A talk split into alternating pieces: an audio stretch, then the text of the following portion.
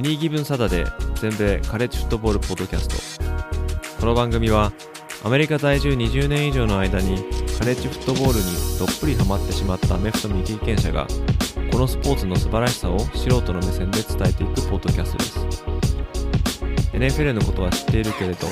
カレッジフットボールのことはよくわからないという方やもっとカレッジフットボールのことを知りたいという方に少しでも有益な情報をお伝えしていきます。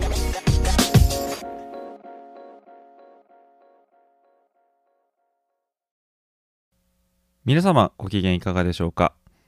全米カレッジフットボールファンサイトのエニーギブンサタデーがお送りするポッドキャスト。第6回目が始まりました。これまで5回にわたってカレッジフットボールの基礎をお話ししてきました。第1話目は、えー、なぜカレッジフットボールは愛されるのか。で第2話と第3話ではですねえー、NCAA 全米大学体育協会この大学スポーツの大元元締めと、えー、その団体のお話。そして第4回目と第5回目は、えー、NCAA が定めている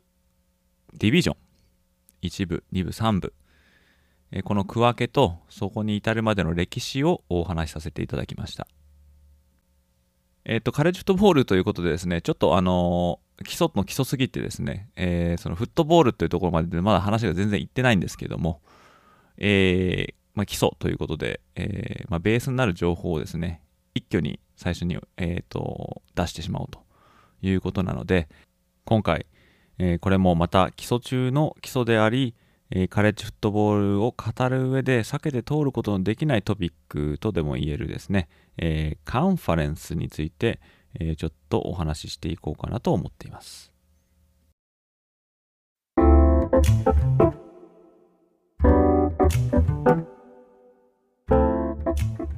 カレッジフットボールをよく見ているとですね、いろいろなカンファレンス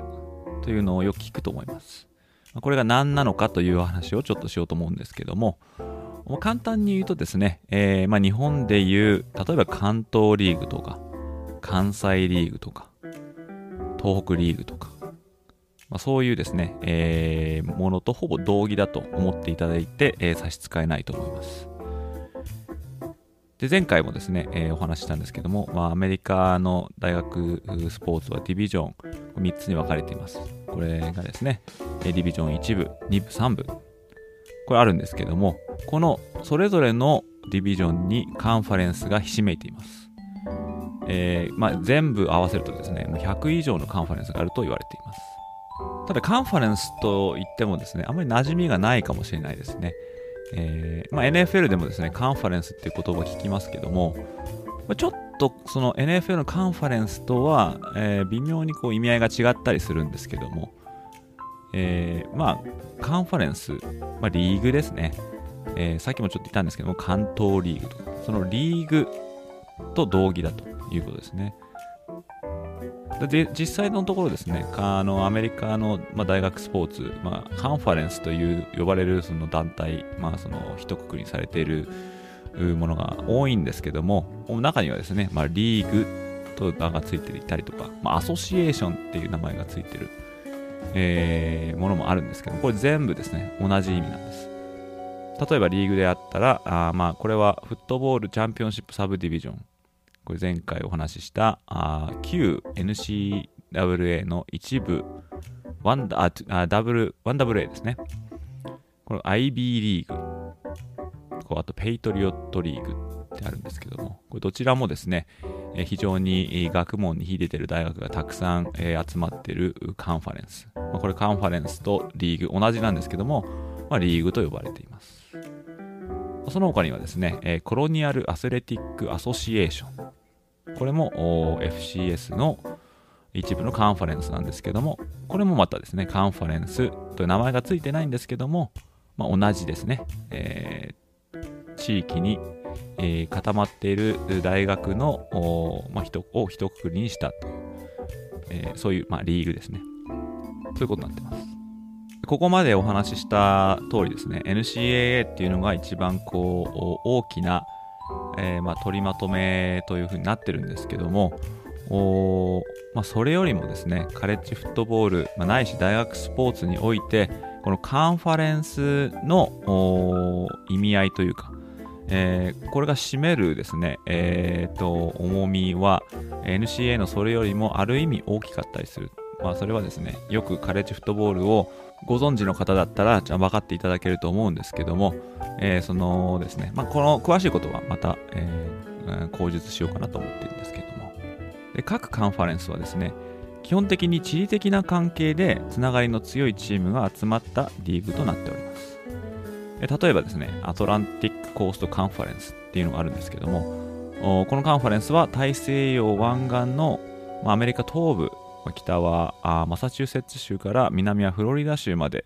にまたがって、えー、こう散らばってる大学の集まり。ビッグテンカンファレンス。これはですねアメリカ中西部主にあの五大湖周辺、えー、にある大学の集まり。でパック12ならば、まあ、アメリカの西海岸のですね太平洋側。これは北からワシントン州南はアリゾナまでえ広がっている、まあ、ここに点在する大学の集まりはそのリーグと。そしてまあ SEC、これはサウスイースタンカンファレンス。これ名の通りですね。アメリカ南東部に、えー、所在している大学の集まりと。まあ、基本的には、えー、っと地理的な意味合いが強い。ただですね、このカンファレンスが地域に基づいているというモデルこれはですね、まあ、年を追うにつれてさまざまな、え事情からですね、だんだん崩れていってしまっているという、まあ、事実もありますが、まあ、これもまた、えーと、口述させていただきます。基本的にレギュラーシーズンの4分の3のスケジュールは、まあ、カンファレンスゲーム、まあ、要するにリーグ戦ですね。えつまりカンファレンスに所属するチーム同士の戦いとなるんですけども、まあ、その他にノンカンファレンス、えー、これはま交流戦とか日本語で言ったらわかるかもしれないんですけども、まあ、その違ったカンファレンスに所属所属するチーム同士が戦うという、そのノンカンファレンスゲームっていうのもよく行われます。で、そのノンカンファレンス戦っていうのがですね、ライバル関係にあるチームという、そういうのはいろいろあって、えー、それは地理的な問題であったりとか、カンファレンスが、えー、っと移り変わってですね、所属して昔は所属していたのが一緒だったのに、えー、と変わってしまった、まあ、そういう関係で、えー、ノンカンファレンス戦だけれどもすごい意味のある試合。例えばですね、まあ、ジョージアこの間、えー、と優勝しましたけどもこのジョージア大とジョージア工科大。これはですね毎年最終戦で戦うもうよく知られているライバリーなんですけども彼らはですね、えー、同じカンファレンスに所属してないんですね。ジョージア大は SEC、ジョージア工科大学は ACC。これはもともとジョージア工科大学が SEC にいたということもあるんですけども、まあ、あとはですね、もちろんジョージア州内のライバルだっていう、え、そういう面もあります。このようにですね、えー、ノンカンファレンス戦だけれども意味がある試合とかも結構あるんですね。で、これまでお話ししたように、えー、ディビジョン1、ディビジョン2、ディビジョン3、これ3つディビジョンが分かれておりまして、でディビジョン1、一番上の一部は、えー、また FBS と FCS に分かれているんですけども、まあ、主にこのポッドキャストおよび私が運営しておりますエニギブンサタデーのウェブサイトではこの FBS のチームをよく取り上げているんですけどもこの FBS には現在、えー、10個のカンファレンスが存在しています。で、まあ、よく聞く名前のカンファレンスとか、えー、が多いと思うんですけども、まあ、ざっと言うとですね、えー、ACC、ビッグ12、ビッグ10、パック12、SEC、アメリカンアスレティックカンファレンス、MAC、マウンテンウェスト、カンファレンス USA、そしてサンベルト。この10個のカンファレンスで FBS は構成されています。ま先ほどもお話しした通りですね、全部で100カンファレンスあるということで、まあ、これは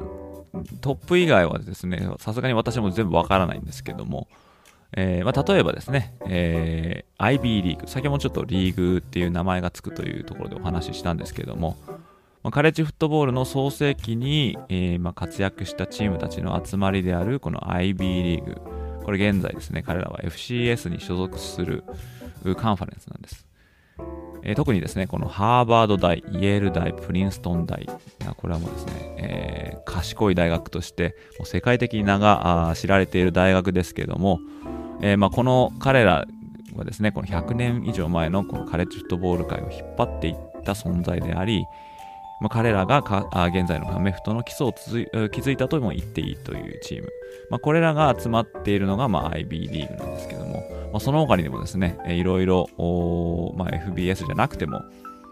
えー、注目されるようなあ、まあ、カンファレンスはたくさんあります。ただ、あまあ、便宜上ですね、え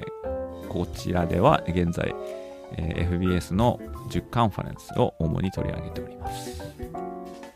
で各カンファレンスはですね、えー、それぞれ、えー、コミッショナーを置いておりまして、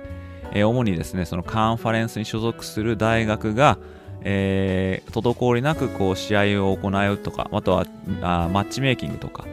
えーまあ、あとはチャンチャンピオンシップですね、えー、こういうものが円滑に行われるように、あとはまあお金の周りとか、えーまあ、あとルールを設定したりとか、あと監視するとか、えー、そういうのを、まあ、NCAA がやっているようなものを、まあ、順次ているっていうのもあるんですけども、まあ、そこをまた出して、えー、カンファレンスごとのなんか特別なルールがあったりするケースもあります。そして現在ですね、えー、カンファレンス、まあ、10あるカンファレンスなんですけども、カンファレンス所属するチーム数っていうのは、まあ、まちまちでして、えー、8校のところもあれば16校のところもあったりとか、えー、そういう風になってるんですけども、まあ、現在はですね、えー、NCA はですね、カンファレンスに所属するチームが12校以上いる場合は、二畜制を導入してもいいよというふうに決めております。でそれによりですね、えー、カンファレンスタイトルゲームの開催が可能になったということなんですけども、ま、それまでは、えーまあ、一畜制ですね、えー、もうそのシーズン、レギュラーシーズン通して一番成績が良かったチームがあそのカンファレンスのチャンピオンというふうに決められていたんですけども、え、まあ、このですね、二地区制が導入されたことによって、えー、そのまあ、例えばですね、東地区と西地区とか、北地区と南地区とか、えそういう二地区制のその片方の地区と優勝チームともう片方の地区の優勝チームが、えー、カンファレンスの優勝決定戦で、えー、相まみえて、その勝者が見事、そのカンファレンスの優勝チームになると。まあ、こういうことが可能になったんですね。レギュラーシーズンの後にですね、この優勝決定戦が行われる。これは中立地で行われるんですけれども、えこれをやったことによってですね、えー、そのタイトルゲームのチケットの売り上げとか、テレビの放映料とか、えー、そういうことでですね、結構こう甘い甘い汁を吸ったというかですね、えー、美味しい思いをしたっていう、これをですね、えー、SEC が、まあ、発見じゃないですけども、しまして、でするとですね、他のカンファレンスも、これはいいアイデアじゃないかっていうことでですね、えーまあ、これからですね、え、12チームに達するようにですね、いろんなこう駆け引きというか、誘致とか勧誘とか引き抜きとかがあるんですけども、まあ、まあ、これもですね、またちょっと口実したいと思うんですけども。ちなみにですね、えー、今10ある FBS のカンファレンス、ここでですね、唯一地区制度を敷いていないのがですね、こビッグ12カンファレンスなんですね。この彼らは今8チームしかいないんですけども、まあ、かつてはですね、えー、南と北って分かれてたんですね。ただそのチームが入れ替わりしたりとか抜けてったりとかしてチーム数が減ってしまったことで12チームを維持できなくなって畜生を敷いてるんですけどもその他のですね、え、9つのカンファレンスは皆畜生を敷いてレギュラーシーズンの最後に、え、もう1試合優勝決定戦をやっているという形になっておりますあとですねえー、まあ、カンファレンスというくくりではちょっとこれは当てはまらないのかもしれないんですけども、まあ、でもどのカンファレンスにも属さないというですね、まあ、インディペンデント、まあ、日本語で言うと独立校とか、まあ、言ってみると、まあ、無所属っていうことなんですけども、まあ、そういうですね、えっ、と、まあ、一匹狼みたいなあチームもですね、えー、います。現在は全部で7チームいるんですけども、まあ、この中にはですね、もう名門中の名門と言われるノートルダム大、あとまあブリガム・ヤング大、あとは陸軍士官学校とかそういうですね、えー、チーム、まあ、あの全部で130校あるので、そのうちの7校ですから、まあ、本当本当に一握りの、まあ、大学なんですけども、いまだにですね、ノートルダム大は、えーまあ、2020年からは彼らはですねコロナのパンデミックの影響でこの年だけ ACC に所属したんですけども基本的にはですねもう総部からもうずっとインディペンデントを貫いている大学になっております。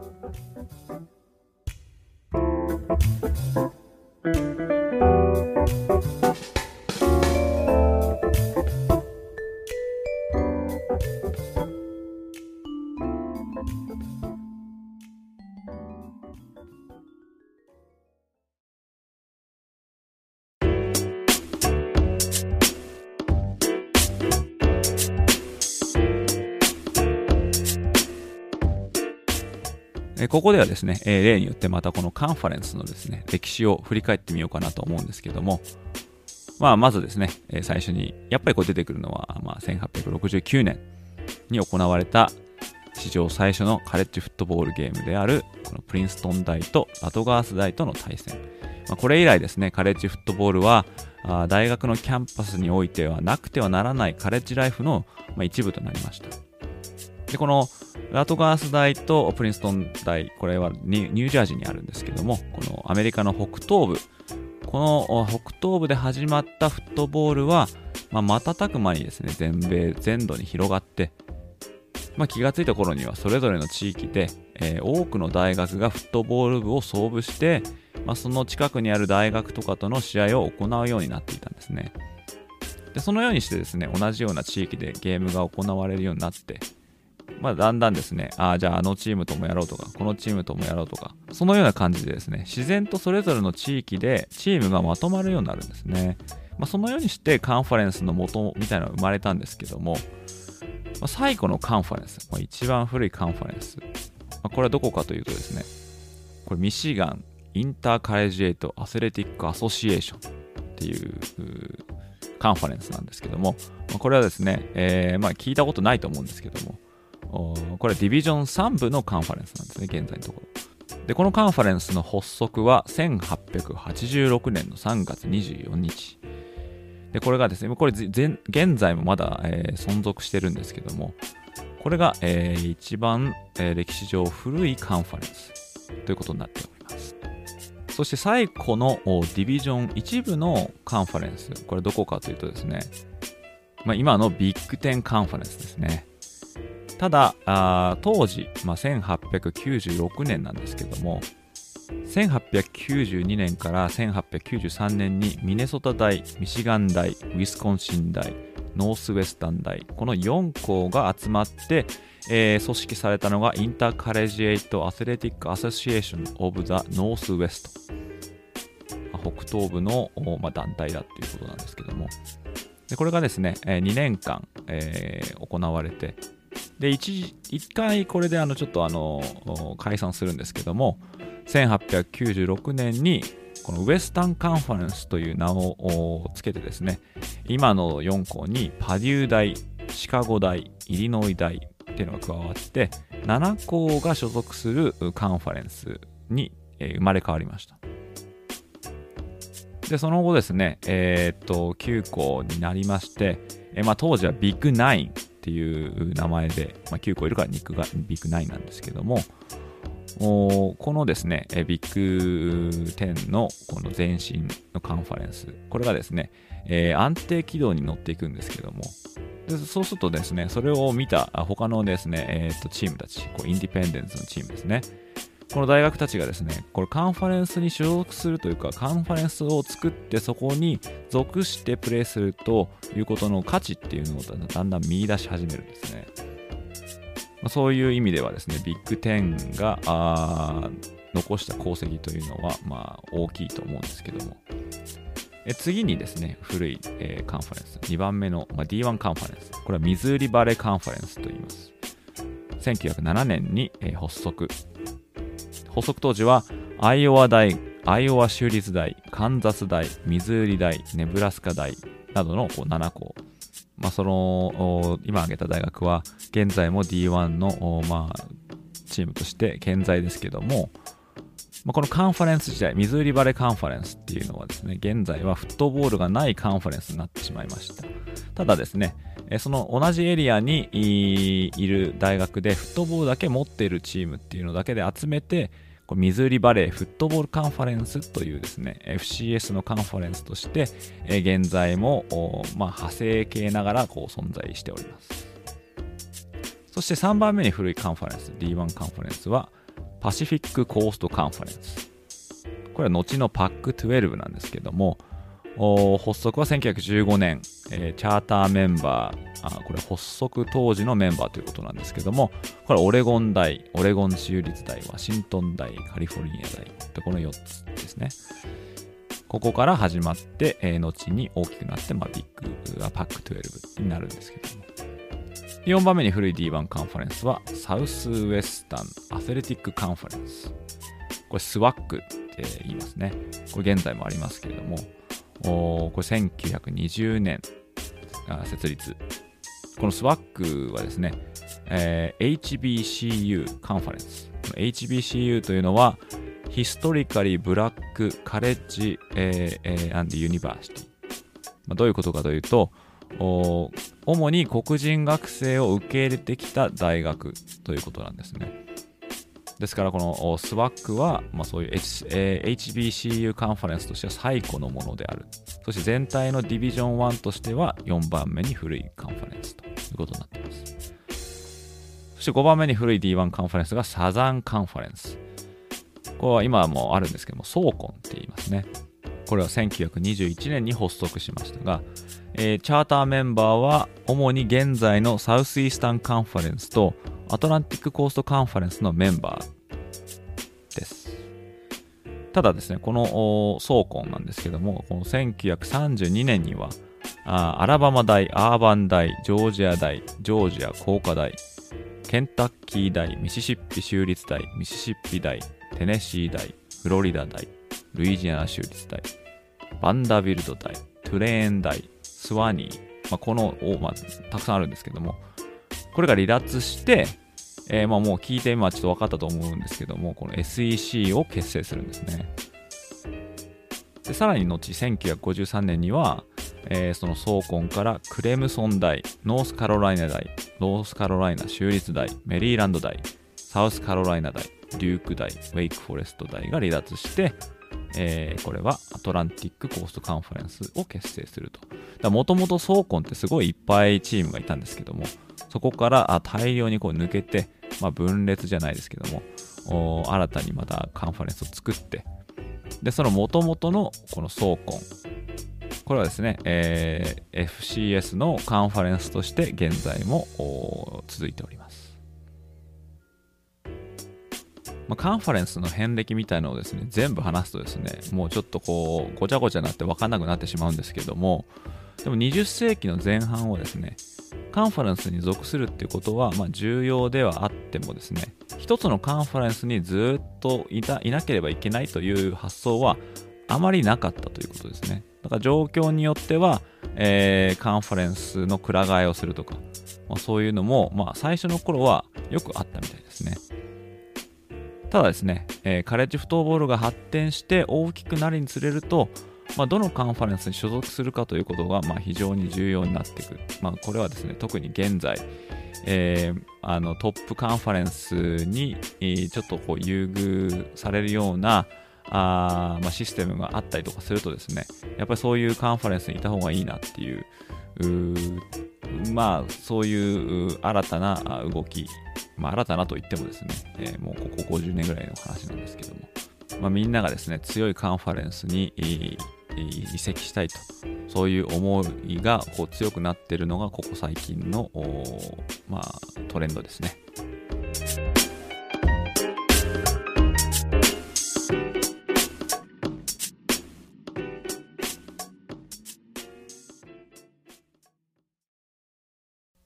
ということで、えー、カレッジフットボール界に多数存在するカンファレンスという枠組みのコンセプトについて今回お話しさせていただきました。